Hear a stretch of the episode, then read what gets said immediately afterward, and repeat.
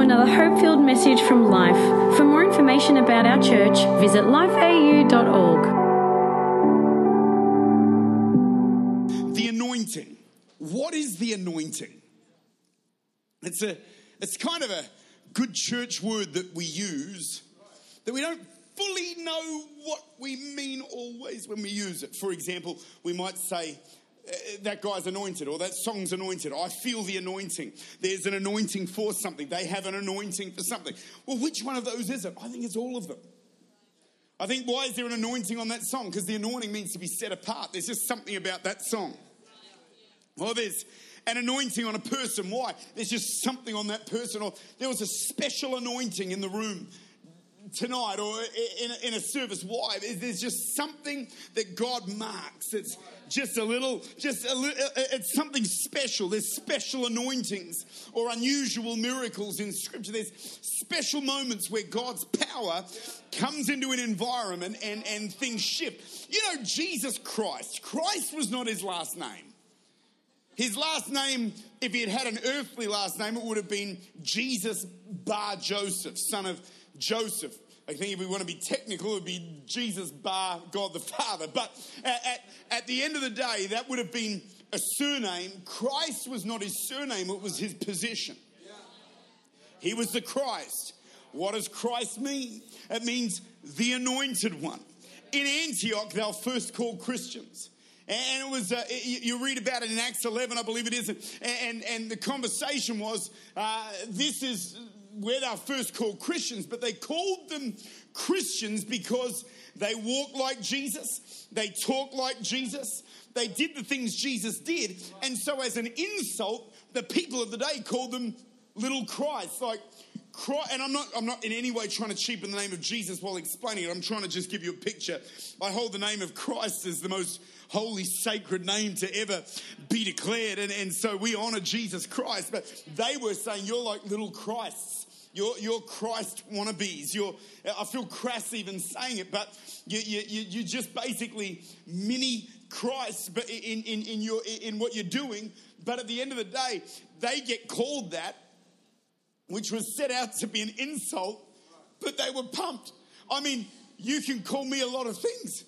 If you want to say, hey, Oh, you're doing the same things Jesus did. I'd be like, oh, I'm sorry about that. No, I'd be, I'd be like, that's the greatest compliment in the world. Like, oh, I, I saw you heal that guy. Oh, you're just a little Jesus wannabe. That's exactly what I want to be. Oh, I want to walk like him, talk like him. I'm running out of things to say that I skip like him and I want to I want to have a word of wisdom. I want to carry power so when I go to a, a, person with blind eyes I can say your faith has made you whole or cast a demon out of somebody get someone loose. Man I feel man I'm getting excited. I got to calm down just a little bit. I live in South Australia. You should see what I have to preach to every Sunday. This is like being at Disneyland for me. My church has look at me in judgment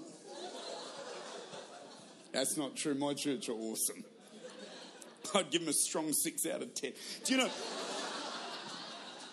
So when we are, here's the thing if Christ means the anointed one, and we are called Christians, Christians, surely in our Christian experience, there should be a little bit of anointing. If Christ means the anointed one, and we, we that means we're anointed one-ins. So we're talking about the anointing. What, you, what, what, what, religion are you? I'm an anointed one in.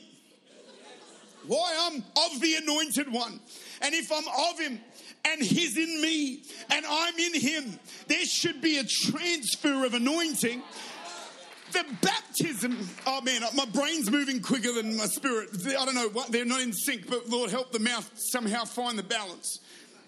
Here's the thing you've got to know the baptism in the spirit is the multiplication of the anointing of Jesus on individuals so we can do what God's called us to do.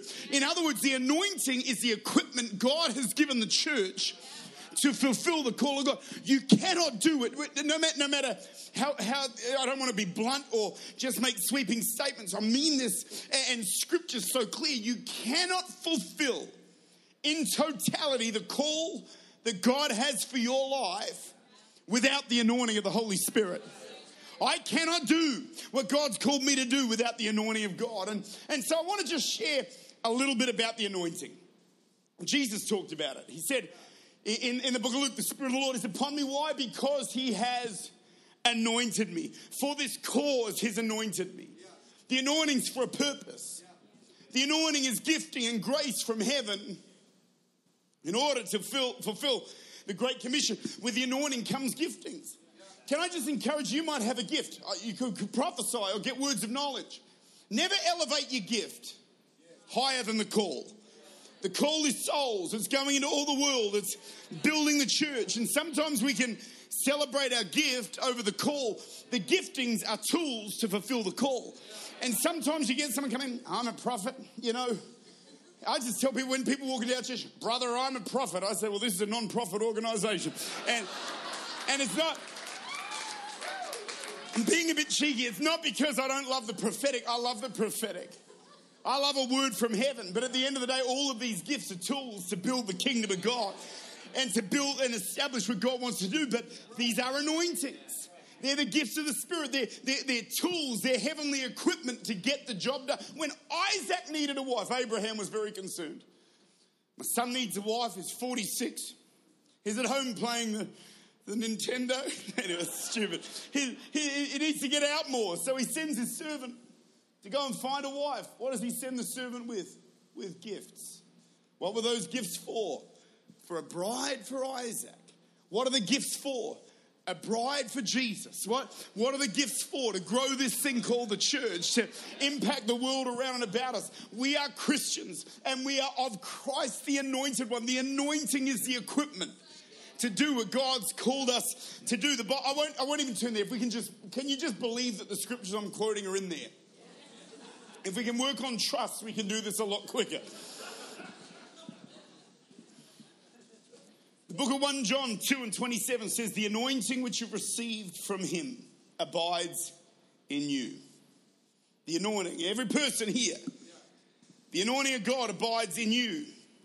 Now, uh, Paul says to Timothy, he says, I remind you, stir up the gift that's in you through the that you received through the laying on of my hands. So he says, the anointing abides in you, but how did the anointing come? Well, Paul tells Timothy it comes through the laying on of hands, the, the anointing. And, and in many other cases, you see there are special moments of impartation where we actually anoint people with oil. And I want to say this I, I hold a view that communion, baptism in water, and anointing with oil are not symbolic things, even though there is symbolism in them. I believe they are very supernatural things that we do.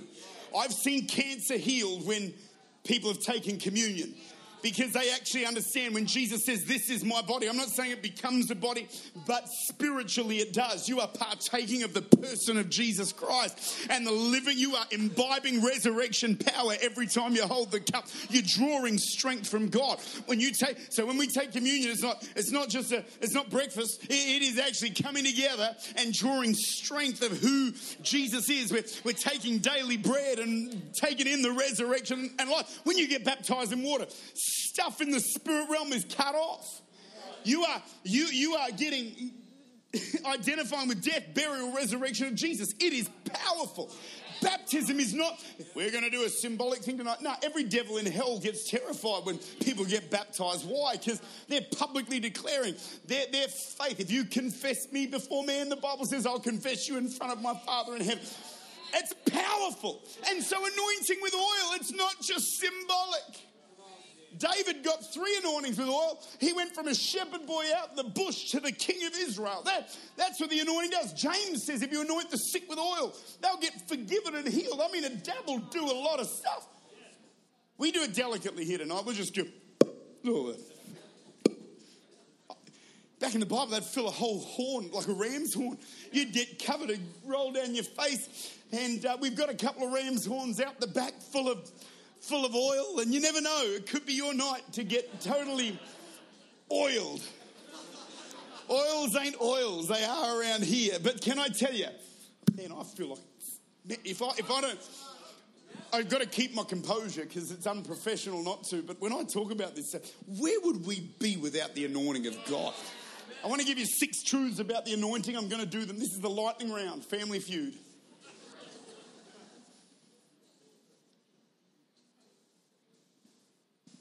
Before I do, I want to ask you a question.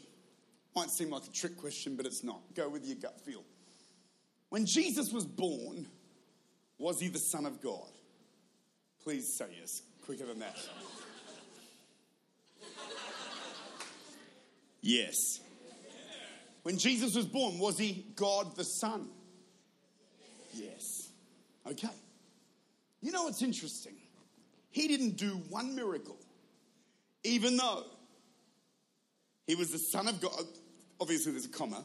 Uh, even though he was God the Son, even though he was fully God and fully man, even though he was the Son of God, God the Son, God of heaven and earth, he didn't do one miracle on earth. He didn't cast out one demon on earth. He didn't raise one dead person on earth until at the age of 30 the Holy Spirit came upon him like a dove. What does the Bible say in Acts 10, 10, 10 38 about that? It says how God anointed Jesus with the Holy Ghost and power, even the ministry of Jesus. Kick started when the anointing came on him.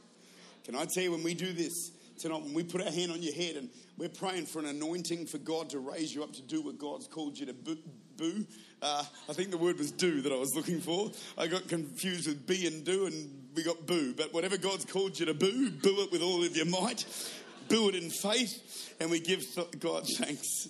I want to give you six truths about the anointing, and uh, it says 27 minutes and 35 seconds. In about six minutes, maybe if the keyboard player can come. So we're going to move super quick. So just write these down. Number one, six truths about the anointing. Number one, the anointing is the power of God. The anointing is God coming upon flesh, empowering him to do that which only God can do. Without it, you couldn't do the thing.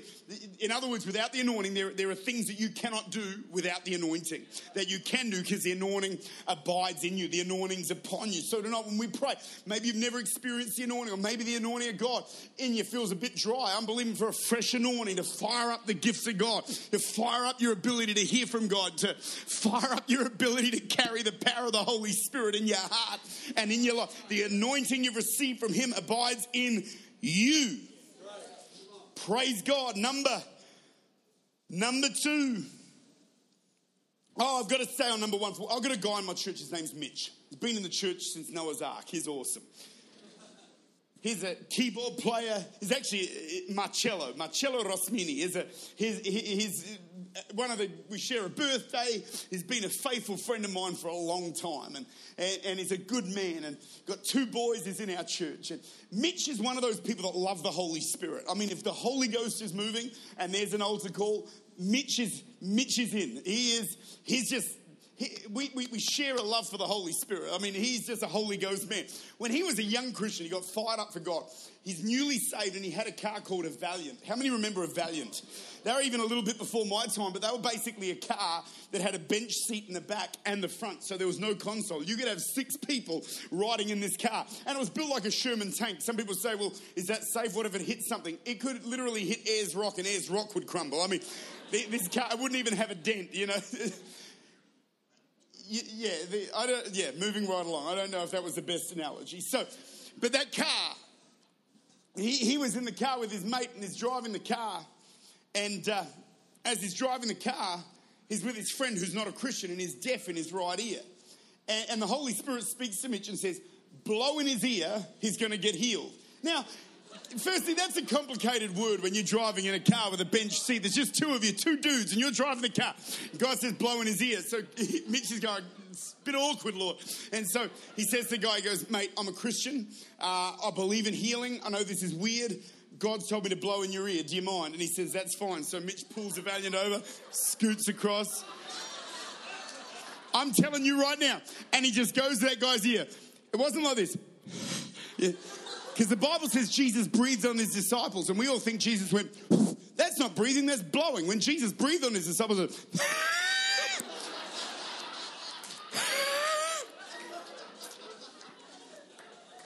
God didn't say specific. You go,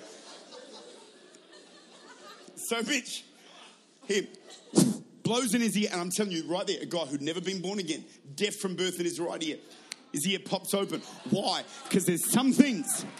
There's some things. Come on, somebody, if you believe it. There's, there's, there's some things that only the anointing of God can do. All right, I'll keep these ones quicker. Number two, uh, the second truth about the anointing of God. Number two, the anointing is tangible. Somebody say tangible. I've been a preacher a long time, and tangible is one word that I've used boldly without knowing what on earth it means. Man, the presence of God is tangible. What does that mean? I don't know. This is one of the most tangible pulpits I've ever seen. Man, how was your day? Oh, tangible. And you're looking very tangible today. So I Googled the word tangible. It means something perceivable, perceptible by our senses.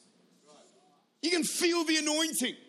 We got, we've had it drummed into us in church for so long. It's not about what you feel, it's about what you believe. I, I, I, that's both. I tell you, I love to lift my hands and you get the goosebumps run down your right arm, and it's like, oh, that's pretty good. They're touching something tonight. Why? Because the presence of God is tangible. You can feel the anointing. Let's talk about our spiritual senses. We can see with the eye of faith. We can hear with the ear of faith. Our, our, physical bodies respond to the anointing of God. Even as I'm preaching, I don't feel like I'm up here alone. I can feel Him by my side. He's in the house, He's in your world, He's in every situation of your life. You can feel God. I don't want to know God from a distance and know Him with my head. I want to feel His presence. I, I want to know when, when life's incredibly difficult, I've got the King of Glory by my side. And He's real. He's tangible. You can feel the anointing. I pray tonight. You say, Well, I, will I feel something? I hope you do. I hope when we touch your head, the power of God, a divine transaction. Number three. Number three, the anointing. Well, well, number two, Jesus is walking. A woman touches the hem of his garment. He stops and says, Who touched me? He said, A thousand people touched you. No, someone touched me different. I felt power leave me. If he felt power leave her, what must she have felt come into her world? Can I tell you, you can feel what the power of God's doing in a room.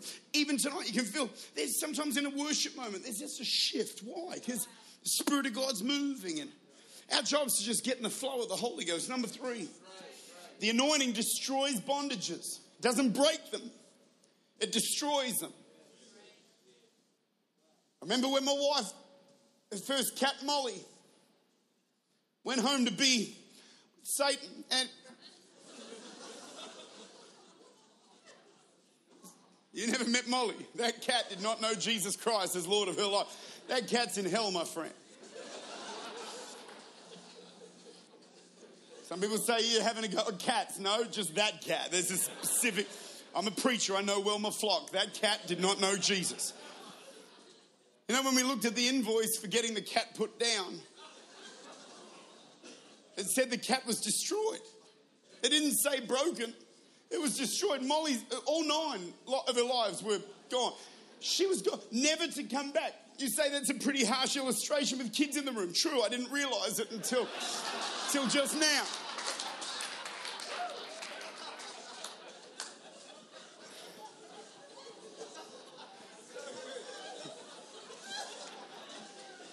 I've said three terrible things tonight.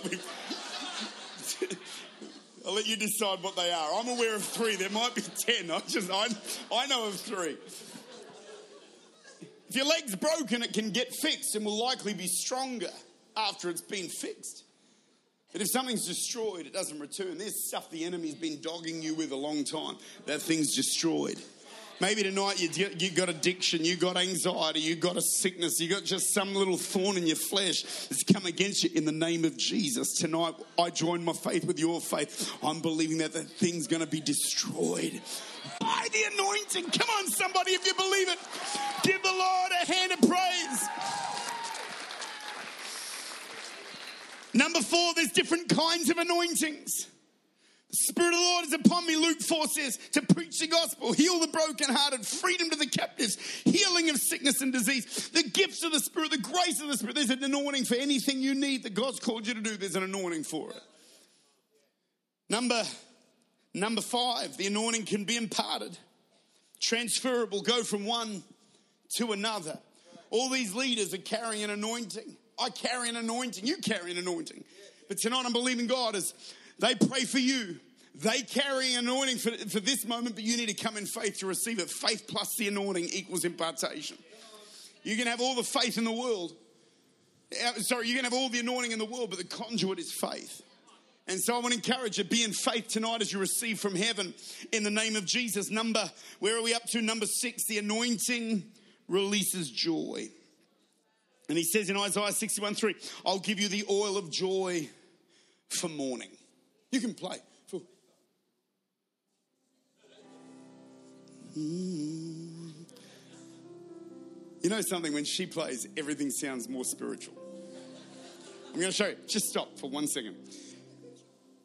The anointing's real. It'll change your life. You're like, maybe, maybe. The anointing's real. It'll change your life. You can go full Benny Hinn. Lift your hands and praise him, I'm telling you.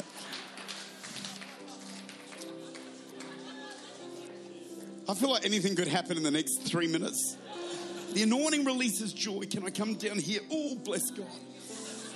Releases joy. You say, why does he why does he call it oil? I'll give you the oil of joy for mourning. Why is oil and anointing? Why are they connected? I can give you a few reasons. I've got a car like most of you. And that engine's engineered with cogs that work together. But if there's no oil in that engine, something that's been designed with millions of dollars in a design to flow together no longer flows together. In fact, will damage each other there's no oil. And at the end of the day, in church life, if we don't have oil in this place, what God's called to work together may damage each other.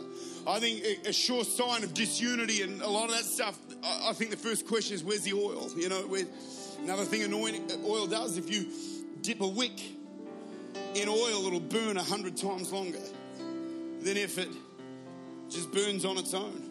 What does anointing do? It gives us longevity. I want to be old and on fire for Jesus. I mean, I'm only 22 right now, but I'm on fire. I've had a rough life. My pastor's 85 in June. If you tell him about anyone that gets saved, his lip starts to quiver and he will say, Isn't Jesus wonderful? Because he is. I want to be saying that when I'm 85. Isn't Jesus wonderful? Bless God. Another thing that anointing does is it makes food taste better. Oil, I mean. Or either. I, I was in the like at the airport flying here yesterday, last night, and I was hungry. I mean, I was hungry, hungry. And they had these like just lightly baked potatoes, and they were they were just boring.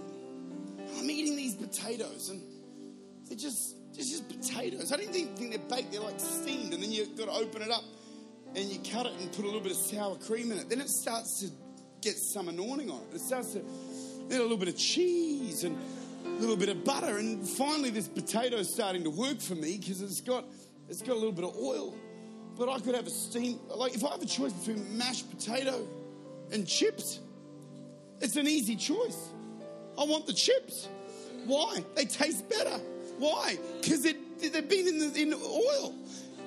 You get the hot bread, hot bread. You know when you get you go to a cafe and it's hot bread. You're do you know what? It's funny. I've talked about food both services, even this one. Now they're finally listening. They're like,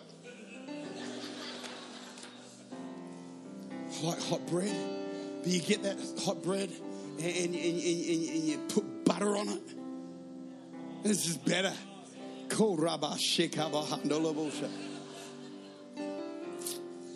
I like.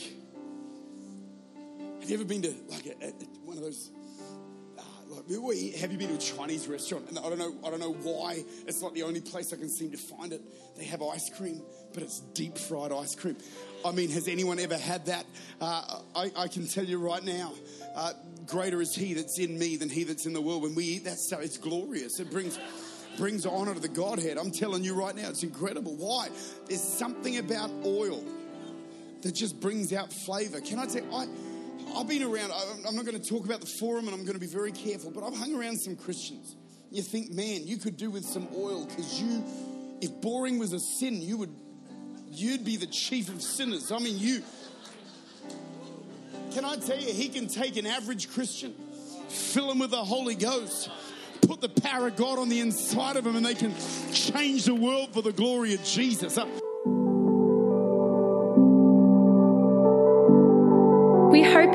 this podcast from Life.